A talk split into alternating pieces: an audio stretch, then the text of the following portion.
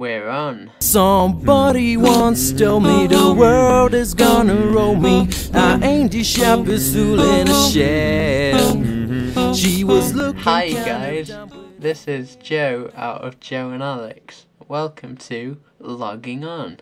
How did I do? That was pretty good. Yeah, I think you should do it all the time from now on. Oh really? I think you should be the uh, the official announcer. Do you not think we should alternate? That sounds like a lot of work for me. Then it will just be easier for you to do it all the time. well, okay. I suppose being the first voice the listener hears isn't so bad. So yeah, I'm Alex out of Joe and Alex. the podcast Joe and Alex logging on, and this is all about our experience signing up and volunteering with Raleigh Raleigh. in Tanzania over the summer of 2019.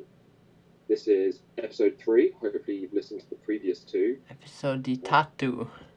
Better save that for the I better one. save that, yes. We know it's a fan favourite. We don't want to don't want to give them it too early. But, uh, yeah, episode three. We will be talking all about fundraising, which so far is probably the most important episode, and hopefully you can actually learn some tips from it, or at least from one of us. So, Joe, how did you find fundraising? How did I find fundraising? Well, I was in a bit of a state at first where I was thinking like, what am I gonna do? How am I gonna ask people to money? Ask people to money? Ask people for money? So, just a quick rundown. Do you remember how long you had to do it, and how much you had to raise? Had to raise eight hundred pounds, and it was in about was it a month or two two months? I think I had about two or three months. Hmm. We flew out uh, very late June, and I think it had to be done before the start of June. Oh right, so we we actually had ages. Did we? I might have got that completely wrong. No, I think you're right. I think we had about I don't I don't remember, but it was so long ago. Oh, that classic phrase. This is the danger of doing a podcast and not doing any research, just relying on your memory of something that happened over a year ago. But yeah, it definitely it was eight hundred pounds. Eight hundred pounds. Yeah. Am I correct in thinking the the cost of the trip was eight thousand pounds, and so we had to self raise, Ten percent. Yeah, I think you are right. Yes. and then the rest of it was provided by Her Majesty's government as part of their international development fund. Yes, that's what my understanding was at least. So uh, yes, we've got the figure eight hundred pounds. Eight hundred quid. We've got a potential time frame. It was either two months or what four. I think it was about five. Okay. It was Uh, a while. It was a few months. We'll just say that. A few months. Ah, so hit the ground running. What did you? How did you raise that money, Joe? I'm trying to remember now. I think the first thing I did was just put a link to my fundraising page on Facebook, which mm-hmm. I think they give you all the all the stuff to start that up. So I posted it on Facebook saying, "This is the thing that I'm wanting to do. I greatly appreciate it if I could have some money, please." Did you find that was particularly effective? I think I got a couple. I got a little bit. I I feel like a lot of us like vo- volunteers were would donate to each other's just to support each other and also because we're in the same boat and and that um but I would rely on like family members and friends. I remember my mum was saying uh, I'll donate, but not until you sort out your vaccinations. Ah, it's just a sort of like, only if you're actually going. yeah, definitely. um, and my dad was like, I'll donate at the very end just to get you over the line. Fair enough. That's what that's for. So, did you do?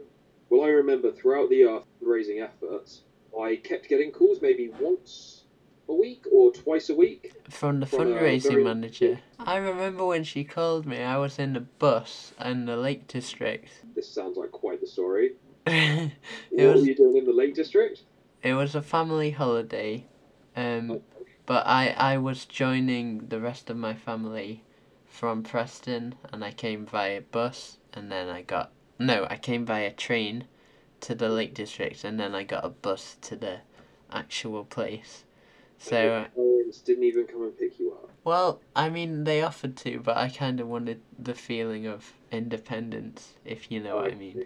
I If- wish my parents cared that much about me. I was going to uni in Glasgow, and I had to take all my stuff down at the end of the first term on the train. I I remember that story. Yeah. That was I had my Super Nintendo stolen, and yeah, hopefully I can use this podcast as a bit of a feeler to get it back to me. It's been five years or whatever, but still, If you're watching this mystery thief, please, please give Alex back his Nintendo. it has the address on the box, so you have no excuse. You can post it to my house, no questions asked. I wonder yeah. I wonder where it is now. I wonder if anyone's playing it anymore. Maybe I feel the person probably got it, played with it for ten minutes, and then it with for twenty quid to like some nerdy guy he knew. it's lying in a dumpster somewhere. Probably that's the most disappointing thing. But uh, yeah. So back to the actual thing that. Oh yeah, back to the thing that this for. podcast is about. I, I was on the bus. Um, I wasn't quite sure where I was. It was my first time on the bus, and then first time on the bus, like in the Lake District. Um, and I got this call from the fundraising manager, and she was like, "Hey, have you got time to speak?" And I was like, "Uh, uh, yeah, sure, I guess." Uh-huh. So I was one of those annoying people on the bus that you hate who's on the phone for a good 20 odd minutes. I she was going through some ideas uh, of stuff I can do to fundraise and it was stuff like movie nights, uh, bake sales, um, going for sponsored walks and stuff like that. Sponsored leg wax, I think, was an idea. You Was- could hear how hairy your legs were through the phone. they they they were quite monstrous, Uh-huh. gorilla like, you might say. So um, yeah. Did you? I got the uh, the same call, possibly the same person, but um, yeah, she. Uh, I think I outlined some of the things that I was planning on doing, kind of like meal nights. Uh, what's it called? Bake sales. And I think I had planned. One of the things that we had to do was one big event, and I think it was to show Oh yeah, willingness, not just financially, but in terms of uh, kind of time wise and I don't know how to put it, but like effort wise. hmm. I think one of the key points around fundraising was that they don't just do it because because of the money that they need, but they do it because they want us to spread awareness to other people. very true. So, but yes, they expected us to do one big kind of event to uh, raise like a substantial amount of money, but also yes, to spread awareness. And I think it was also to kind of like flex your organizational muscles when you're in Tanzania or wherever you'll be sent out to. Uh, you're going to be doing a lot of like community organizing. So I think the big event was to kind of get you ready for that and give you a bit of experience. So, do you remember what you did, Joe? What your main things were to get you over the line? Yes, I did a um I had or my dad did it most, mostly. We did a um a Tanzanian barbecue. Okay, yeah. So we had a lot of the kind of stuff that we went on to eat during placement, like rice and beans. Uh huh. Uh, you know that salad stuff with The the with the tomatoes and the red onions. Oh yeah yeah yeah. Yeah, it was. We had that, but with a lot less salt. Okay, Kachumbari, I think it's called. it's not the Tanzanian Joe. I don't think that was very authentic. You don't need to drink like three gallons of fresh water afterwards. It's not a proper. Yeah, the salt, I could never really get a hold of the salt. But anyway, that's a topic That's for another episode. Yeah, we've got one whole episode on uh. Salt. but yeah, so Tanzanian barbecue. yeah, he also did um mbuzi, which is goat. Um, Oh, okay. Yeah, um, he bought, he bought, um, he bought, um, well, w- we have a family friend who's from Kenya, and I, I don't know how, but he, he got in touch with someone who sells goats, Uh, and, and we, we, we bought some goat meat, basically. Yeah. very, very good. Yes, I wouldn't eat that kind of thing anymore due to my moral values, but, Okay. um, But at the time you were less, uh, less upstanding. So.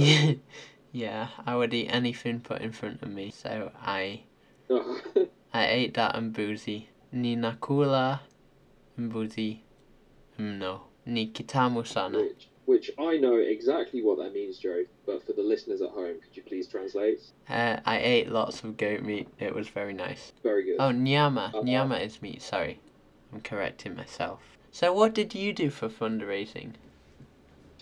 Well, as much as I talked to my fundraising manager about uh, doing a bunch of bake sales and doing some meals round, I unfortunately am quite a bit older than the average person doing one of these uh, fundraising campaigns. And I wasn't at uni at the time, so I couldn't like kind of rely on flatmates or that kind of thing. You're making excuses, aren't you? these aren't excuses. These are valid uh, reasons as to why I took a pragmatic approach to fundraising. And so, yeah, instead of doing it the usual way, I put my thing on Facebook. I got a couple of people adding to the fund. One of which was a little-known person called uh, Joe O'Mullane, who, Hmm. who uh, I think uh, I put my Sounds like a real trustworthy guy. he, he well, you know, at first he seemed like that. But, uh, yeah, I put my was it GoFundMe? It was um no, it wasn't. It was which what was it? What was it? What was it? Just giving. It was just giving. Well, I put my Just Giving page on the uh, Raleigh Facebook page, and Ah, so got a bunch of likes on that. I think people shared it on their pages a bit, and yeah, Joe Mullane, uh, he added ten pounds to my funding, which I was very pleased with. I think it was my first ten pounds. Now, this was around April time when my birthday is, and so a couple of friends donated some money for my birthday, so that got me to around the £200 mark, and at that point, I sort of ran out of things to do to raise the rest of the funds, and I just paid in from my own wage. Now, Which this is kind of a bit of a faux pas. Sorry, Joe, what were you going to say? I remember asking at the um um at, on the phone I think. I asked can I just put my own money into this? And she was it was just a resounding no no. We do it so we can raise awareness and such. So you broke the rules Alex? Well, you know, it's only illegal if you get caught. I, given the amount of knowledge I had at the time, I found it extremely hard to ask people for money. I would ask my extremely close friends because it was kind of like, well, this is just a birthday gift for me. But mm. I don't know. yeah Maybe I come across differently in this podcast, but I'm not the most confident guy, and I really could not ask for money for uh, yeah to send me to Tanzania when oh what are you doing there would be uh, followed by I don't really know. relate So- to that a lot Yeah, if one of my main criticisms of the Raleigh process, I think it's really great, but one of the things is I really think they should tell you much sooner exactly what you're doing yes because it puts most people in this kind of weird position when you get to crowdfunding mm. can't really um you don't really have anything to say it You're is "I'm really awkward helping people out." but yeah it just puts you in a kind of awkward spot and i think that was probably the main reason why i kind of copped out and just paid him, like you know money for my wages. So yeah. Um, but anyway, I got to my eight hundred pounds goal. I think Joe, did you get to your eight hundred pound goal in time? I I did actually. My dad put in that donation with a Uh-huh. little message saying over the line. Yeah. Very, very dad like.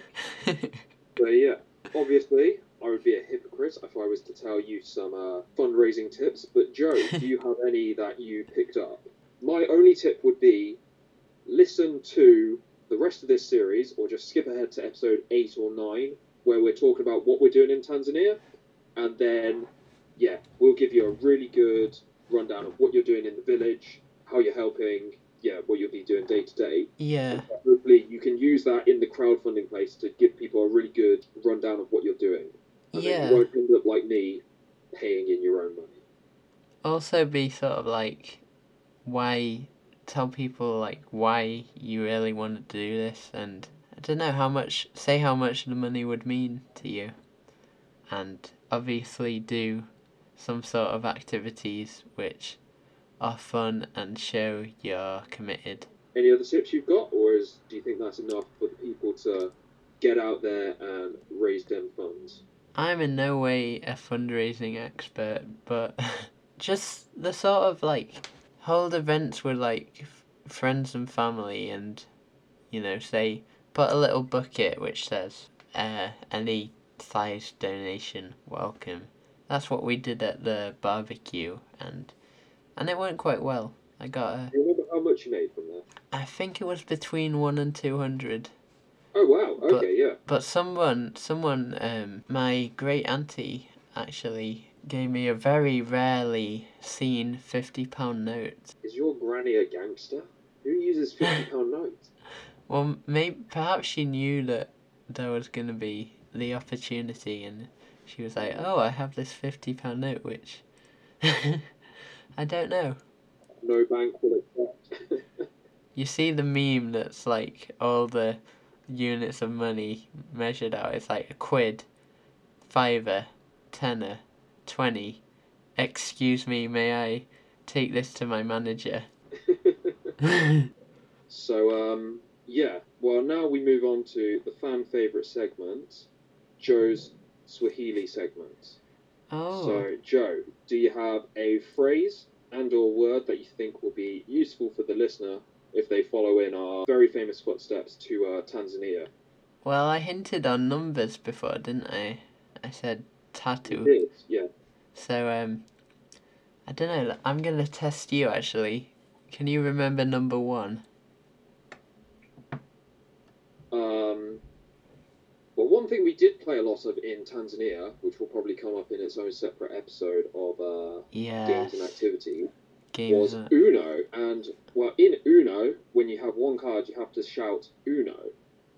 And I feel, I'm trying to rack my brains, we said, we had said the Swahili word for one Yes. when we uh, got down to one. And I remember it as being Moja. Yes. Well done. We're gonna have to applaud you a bit Thank there. you. Kadi Moja. Moja is one. Two, and Mbili. Three, I said it before. Do you remember? Uh, no, but it starts with a T. Tatu. Moja and Mbili, Tatu Nne, Tano Sita Saba Nane Tisa Kumi. Kumi na moja, kumi na mbili, kumi na tatu, kumi na na- nne, etc., etc., etc.